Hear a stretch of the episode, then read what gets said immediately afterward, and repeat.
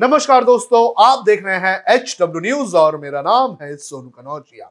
गुजरात में विधानसभा चुनाव के तारीखों का अब तक ऐलान नहीं हुआ है, लेकिन इसके पहले भारतीय जनता पार्टी ने यहां पर एक बड़ा दांव खेल दिया है। क्या है बीजेपी का ये बड़ा दांव, ये मैं आपको एक एक करके बताऊंगा, लेकिन उसके पहले मैं आपसे अपील करना चाहूंगा कि आप इस वीडियो को बड़े पैमाने पर शेयर करें, साथ ही कमेंट बॉक्स में हमें कमेंट करके बताएं। और अगर आप इस वीडियो को यूट्यूब पर देख रहे हैं तो आप हमारे चैनल को जरूर सब्सक्राइब करें। बीजेपी ने जो दांव खेला है वो दांव उनके चुनावी घोषणा पत्र का एक बड़ा हिस्सा है। इसका नाम है यूनिफॉर्म सिविल कोड।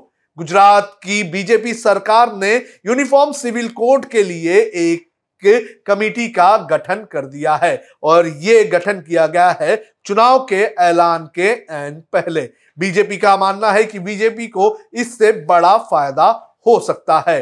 उत्तराखंड की ही तर्ज पर यहां पर यह कमेटी बनाई जा रही है। आपको बता दें कि जो कमेटी बनाई गई है उसका काम होगा कि वो यूनिफॉर्म सिविल कोड की राज्य में संभावनाओं को तलाशें और साथ ही यूनिफॉर्म सिविल कोड से लेकर जो यहां पर परेशानियां और अड़चनें होंगी उनका मूल्यांकन करें। गुजरात के जो गृहमंत्री हैं उन्होंने प्रेस कॉन्फ्रेंस लेकर आज इसकी जानकारी दी है। गुजरात में आने वाले दिनों में विधानसभा के चुनाव होने हैं और इस चुनाव के पहले बीजेपी का इसे बड़ा दांव बताया जा रहा है। कोड के अमलीकरण के लिए एक कमेटी का गठन करना यह तय किया है और कैबिनेट मंडल ने ये कमेटी के गठन के लिए संपूर्ण सत्ता आदरणीय मुख्यमंत्री श्री भूपेन्द्र भाई पटेल जी को दी है। संविधान में भाग 4 की कलम 44 में हर एक राज्य अपने राज्य में हर एक नागरिक को सम्मान, हर एक नागरिक का कानून एक समान हो, उसकी खास करके जो जोगवाई है उसके अंतर्गत आज गुजरात कैबिनेट मंडल ने ये एक महत्वपूर्ण निर्णय लिया है।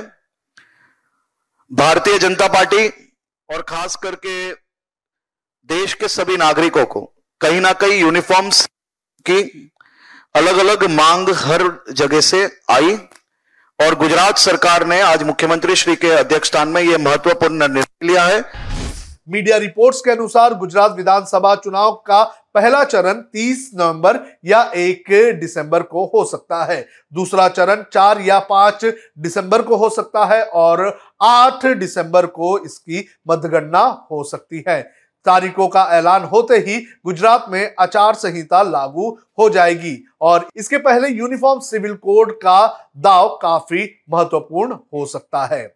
इससे पहले उत्तराखंड में विधानसभा चुनाव से पहले यूनिफॉर्म सिविल कोड की घोषणा की गई थी। इतना ही नहीं, सरकार बनने के बाद इसे लागू भी किया गया था। बीजेपी के एजेंडे में काफी वक्त से शामिल है यूनिफॉर्म सिविल कोड। 1989 के लोकसभा चुनाव में पहली बार बीजेपी ने इसे अपने घोषणा पत्र में शामिल किया था और इस मुद्दे को बड़े पैमाने पर उठाया भी था। 2019 के लोकसभा चुनाव के घोषणा पत्र में भी बीजेपी ने समान नागरिक संहिता को शामिल किया था।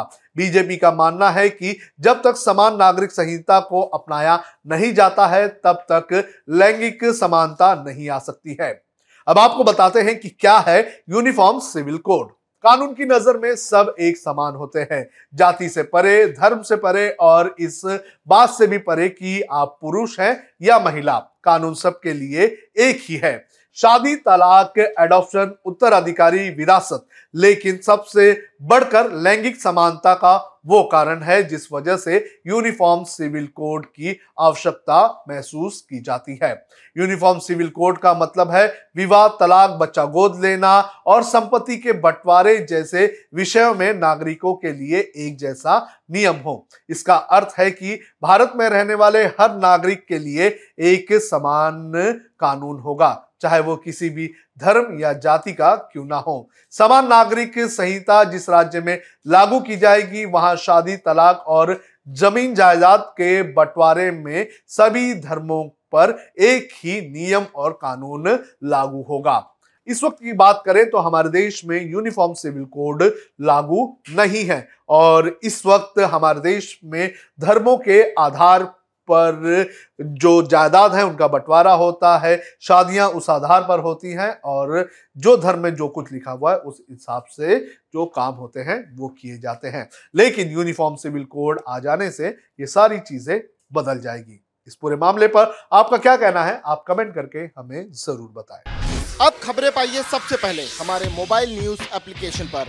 एंड्रॉइड या iOS प्लेटफॉर्म पर जाइए, HW न्यूज नेटवर्क को सर्च कीजिए, डाउनलोड कीजिए और अपनी सुविधानुसार भाषा का चयन कीजिए। खबरों की भीड़ में अपने काम की खबर पाते रहिए।